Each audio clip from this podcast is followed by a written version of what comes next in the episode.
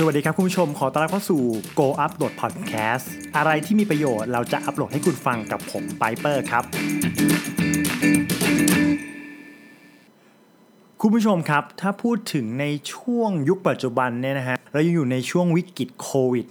-19 การที่เราจะอยู่ได้ก็คือเดี๋ยวรอวัคซีนออกมา นั่นเป็นเรื่องที่ใหญ่มาก เรามาพูดถึงเรื่องเล็ก ๆ ของเราดีกว่า ผมเป็นคนจังหวัดชัยนาทผมเลยอยากจะพูดถึงเรื่องของการใช้ชีวิตดีกว่า คือตอนนี้ถ้าเราติดตามข่าว เราจะเห็นชัดเจนเลยว่า มีการเลิกจ้างคนค่อนข้างเยอะ แล้วก็ถ้าเราพูดถึงหมู่มวลมนุษยชาติที่อยู่ที่เมืองใหญ่ ๆ ผมยกตัวอย่างเป็นกรุงเทพมหานครก็แล้วกันนะครับ เพราะว่าเราจะเห็นจาก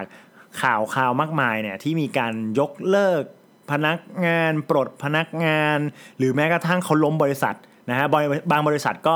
ลดเงินเดือนครึ่งหนึ่งแต่ว่าให้ work from home ส่วนบางตำแหน่งบางแผนกนี่คือโละไปเลย ไม่ต้องใช้ เพราะว่า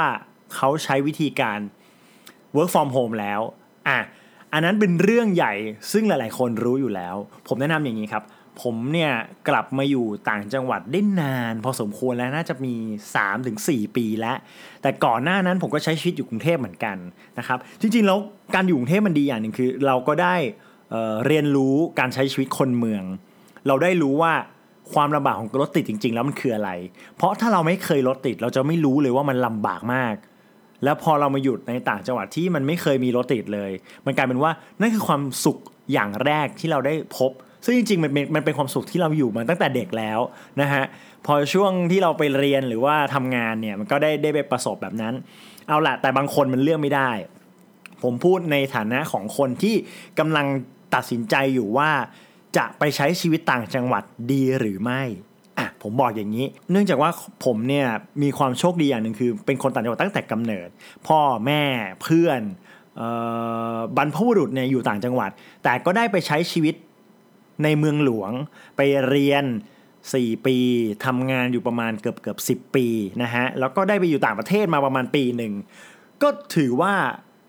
เกือบเกือบจะครบแล้วกับการที่ทดลองว่า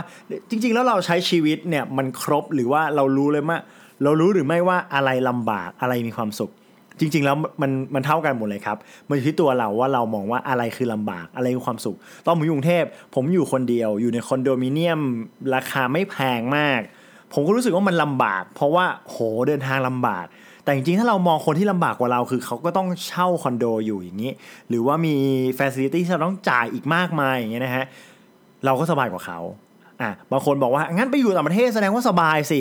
ต่างประเทศเนี่ยการที่เราเก็บเงินไปเองก็ลำบากแล้ว แล้วเราไปอยู่โดยที่เรา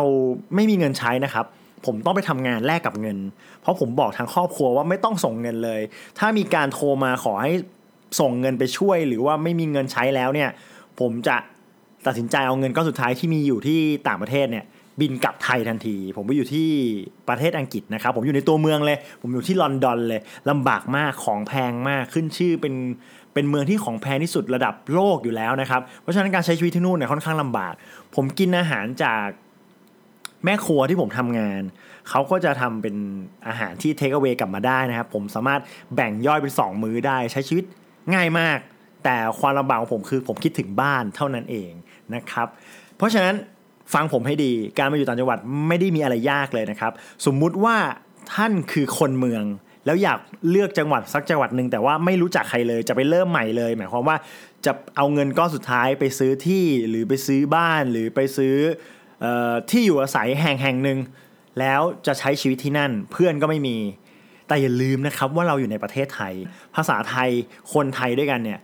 การที่เราจะไปอยู่ที่ที่ไหนก็ตามเนี่ยผมเชื่อว่าทุกๆคนมีการช่วยเหลือกันอยู่แล้ว เพราะฉะนั้นหนึ่งเลยที่ต้องทำคือเริ่มต้นครับ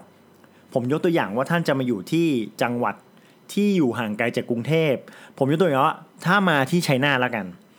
การที่มาที่ชัยนาทนะครับ คือชัยนาทเนี่ยความดีของจังหวัดของผมก็คือในช่วงปี 2554 ที่เขามีการน้ำท่วมใหญ่นะครับ จังหวัดผมเป็นจังหวัดที่มีแม่น้ำเจ้าพยา เป็นแม่น้ำสายหลัก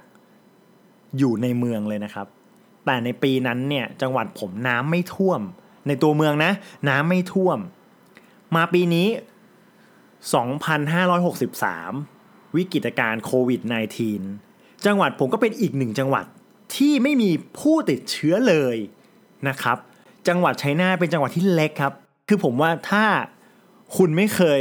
มานะฮะคุณจะไม่รู้เลยว่าไชัยนาเนี่ยอยู่ภาคอะไร มันอยู่ตรงไหนของประเทศ เล็กพอไหมฮะ ผมว่ามันเล็กมาก เล็กจนคนไม่คิดว่ามันคืออะไร มันมีอะไรหรอครับอะไรอย่างเงี้ยนะฮะสมมุติว่าคุณจะมาในจังหวัดเล็ก ๆ แบบนี้นะอาจจะไม่ใช่ที่จังหวัดชัยนานะครับ แล้วจะไปเริ่มอย่างไร พื้นฐานของคนต่างจังหวัดนะครับผู้ชม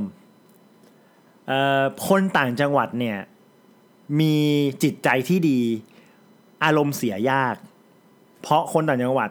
ตื่นเช้ามีอาหารเช้ากิน ไม่งุนหงิดกับรถติดเอิ่มอาหารอร่อย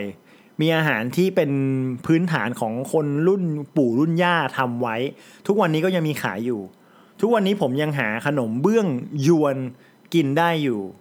ผัดไทยโบราณมีเยอะแยะมากมายบะหมี่เหลืองแห้งหมูแดงร้านเจ้าอร่อยนี่มียังยังขายอยู่ ไปตลาดยังได้กินก๋วยจั๊บโบราณอยู่ ของโบราณมีเพียบเลยครับ แล้วของรุ่นใหม่ๆล่ะมีไหมจังหวัดผมมันเล็กจนกระทั่งมันมีฟ a ซิลิตี้อยู่อันเดียวคือ Tesco Lotus เป็นไซส์ขนาดกลางครับ มีชั้นเดียว คือเดินเข้าไปในโลตัสแล้วก็จะมองเห็นทั้งหมดทุกแผนกเลยนะครับ อาหารที่หรูสุดในจังหวัดผมก็น่าจะเป็น Pizza Company KFC MK น่าจะประมาณนี้นะฮะ เอาง่ายๆว่าผมกินแมคโดนัลด์ไม่ได้เพราะว่าที่นี่ไม่มี แล้วอาหารที่เป็นพื้นถิ่นที่ไฮโซหน่อยล่ะ สเต็กผมมีขาย อาหารทะเลผมมีขายเอ่ออาหารที่ว่าอร่อยจากกรุงเทพเนี่ยผมมีขาย แล้วเดี๋ยวนี้การกินมันง่ายครับ ถ้าสมมุติว่าอยากกินอาหารจังฟู้ดที่เป็นแบบไฮโซโก้เกถ่ายรูปแล้วสวยอย่างเงี้ยเราสามารถมันมีบริการออนไลน์แล้วเนี่ยฮะสามารถมีคนหิ้วมาจากกรุงเทพมาให้เรากินได้ เช่นตอนเช้าเขากำลังจะมาผ่านมาทางนี้ จังหวัดใกล้เคียงของผมก็จะมีอุทัยนครสวรรค์ เนี่ยครับจะมีการแบ่งปันอาหารกันเช่น มีค่าหิ้ว 50 บาท จากการซื้อโดนัท10 ชิ้น บวกอีกแค่ 50 บาท ก็ได้กินแล้วไม่ต้องขับรถไปไกลอะไรเงี้ยนะฮะโรงหนังอาจจะไม่มีแต่เดี๋ยวนี้โรงหนังผมว่ามันค่อนข้างบริการยากแล้วเรามี Netflix เราดูได้สบาย เรามีออนไลน์เราใช้ชีวิตได้หมดเลย มาชัยนาทเริ่มต้นอย่างไร ซื้อบ้านอยู่ก่อน แล้วลองดูพื้นที่ใกล้ ๆ ครับว่ามีที่ไหน เข้าไปกินข้าวหรือเจอใคร ในแต่ละจังหวัดเนี่ยก็จะมีกีฬา ก็จะมีกลุ่มคนที่เขาทำอะไรแปลกๆ แตกต่างจากคนทั่วไปอยู่ค่อนข้างพอสมควร ผมเคยไปอยู่ต่างจังหวัดนะครับ การที่ผมจะไปขอเล่นฟุตบอลเนี่ยโหใช้ชีวิตยากมากเลยผมกลัว แต่ว่าเราคิดเฉยๆเราเลยกลัวครับ ผมก็เลยเริ่ม คือฟุตบอลเนี่ยเราควรจะไปเป็นทีม เพราะว่าการที่จะไปขอใครเล่นเนี่ยมันมันมันอายแล้วเราก็ไม่รู้ว่าเขาเล่นยังไง เราไม่รู้เราเราจะส่งบอลให้เขาแบบไหน แล้วเขาจะรับบอลจากเราแล้วเราไหมถ้าเราเริ่มอะครับสามสี่วันผ่านมาปุ๊บวันที่สี่ผมรู้เลยว่าคนนี้ถนัดซ้ายหรือถนัดขวา ผมส่งบอลให้เขาถูกแล้ว แล้วเราก็เป็นเพื่อนกัน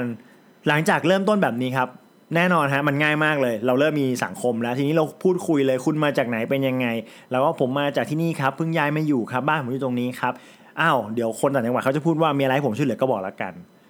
นี่คือการเริ่มต้นอะลำดับที่สอง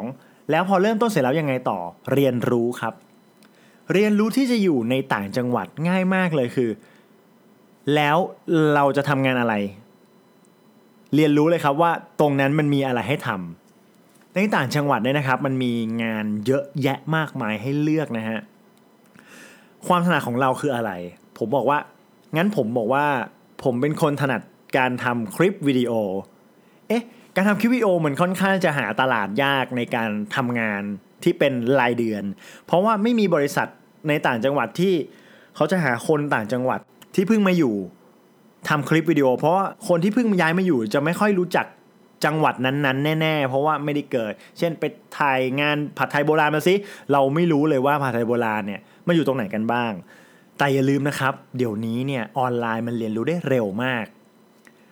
ให้เราทำอะไรเนี่ย เราแค่ไปรีเสิร์ชข้อมูล เราไปคุยกับเพื่อนที่เตะบอลด้วยกันตอนเย็นเลยเฮ้ยร้านผัดไทยโบราณมีที่ไหนบ้าง เราทำข้อมูลแป๊บเดียวเราก็ได้ข้อมูลผัดไทยโบราณแล้วเราได้แล้วว่าที่นี่เปิดมากี่ปีเจ้าของชื่ออะไรเเราควรจะถ่ายอะไร แล้วมันดีอย่างหนึ่งครับ คนที่อยู่ในจังหวัดนั้นๆเนี่ยก็จะทำเหมือนเดิม เพราะว่ามันเห็นมาทั้งชีวิต แต่ถ้าคนที่มาใหม่เนี่ยจะมองมุมร้านผัดไทยนั้นเปลี่ยนไป เห็นไหมฮะ ข้อดีของคนที่เพิ่งย้ายมาอยู่ในต่างจังหวัด มันก็จะง่ายแบบนี้ เรียนรู้ซะนะครับ แล้วก็จะได้งาน แล้วพอได้งานแล้วทำยังไงต่อ ง่ายเลยฮะ เราอัดแอปต่อเลย สมมุติเราทำงานเสร็จแล้ว มันมีร้านกาแฟ มันมีร้านอาหาร เราก็แค่ไปกิน แล้วเราก็จะรู้จักคนมากขึ้น เพราะว่าในร้านนั้นๆเนี่ยในต่างจังหวัดเนี่ยจะมีคนพวกนี้เขาทำอาชีพอยู่ จะมีสมมุติว่าคุณอยู่ในวัยกลางคน จะมีคนรุ่นรุ่นๆใกล้ ๆ กันเนี่ยใช้ชีวิตอยู่เหมือนกันครับ คุยกันแค่นั้นเองก็เริ่มต้นแล้วก็เรียนรู้แล้วว่าเราจะใช้ชีวิตอย่างไร แล้วถ้าคุณมีครอบครัวแล้วฮะอยู่ยังไง คุณมีแฟนมาอยู่ด้วยแน่นอนในต่างจังหวัดเนี่ยเขาจะมีสังคมของเขาอยู่แล้วถูกไหมฮะแค่คุณมาใหม่ แล้วคุณสร้างประโยชน์ขึ้นมาเนี่ยลหลายๆคนเขาก็จะมองเออ มันก็ไม่มีพิษมีภัยอะไรนะ เราสามารถอยู่ได้แล้วอยู่ไปสักพักหนึ่งเราก็จะกลืนกินเป็นคนในจังหวัดนั้นๆนั่นเองนะครับเอาละฮะ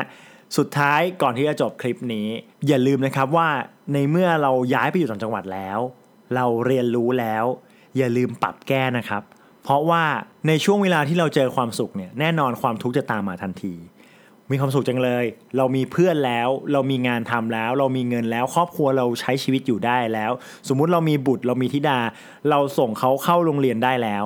อย่าลืมนะครับว่ายุคนี้เป็นยุคที่เราจะต้องอยู่กับคำว่า new normal เราต้องเริ่มใหม่ เรามองอดีตให้เป็นบทเรียน แล้วเราเอาความรู้ที่เรามีในยุคปัจจุบันเนี่ยมาผนวกกับอดีต เอาง่ายผมใช้คำว่าเอาอนาล็อก กับดิจิตอลมาผสมกัน แล้วมันจะเกิดสิ่งใหม่ขึ้นมา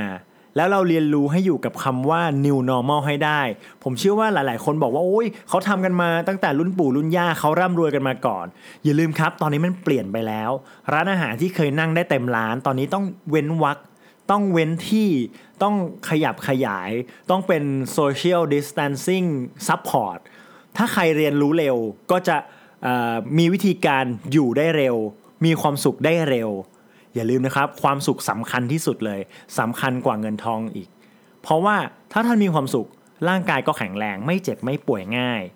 แค่นี้ก็อยู่ได้สบายๆแล้วครับ เดี๋ยว EP หน้าครับคุณผู้ชม เราจะมาพูดถึงเรื่องของพออยู่ได้แล้วใช้ชีวิตได้แล้ว อย่าลืมเรื่องของประโยชน์ ถ้าเราทำประโยชน์ให้กับคนอื่น คนอื่นเขาก็จะมองเห็นประโยชน์ของเรา ทีนี้เราอยู่ได้สบายๆยันแก่ยันเท่าเลย นี่คือเรื่องราวของการมาใช้ชีวิตในต่างจังหวัดนะครับ ขอบคุณทุกท่านที่ติดตามครับ พบกันใหม่ EP หน้า สวัสดีครับ Go Upload Podcast อะไรที่มีประโยชน์เราจะอัปโหลดให้คุณฟัง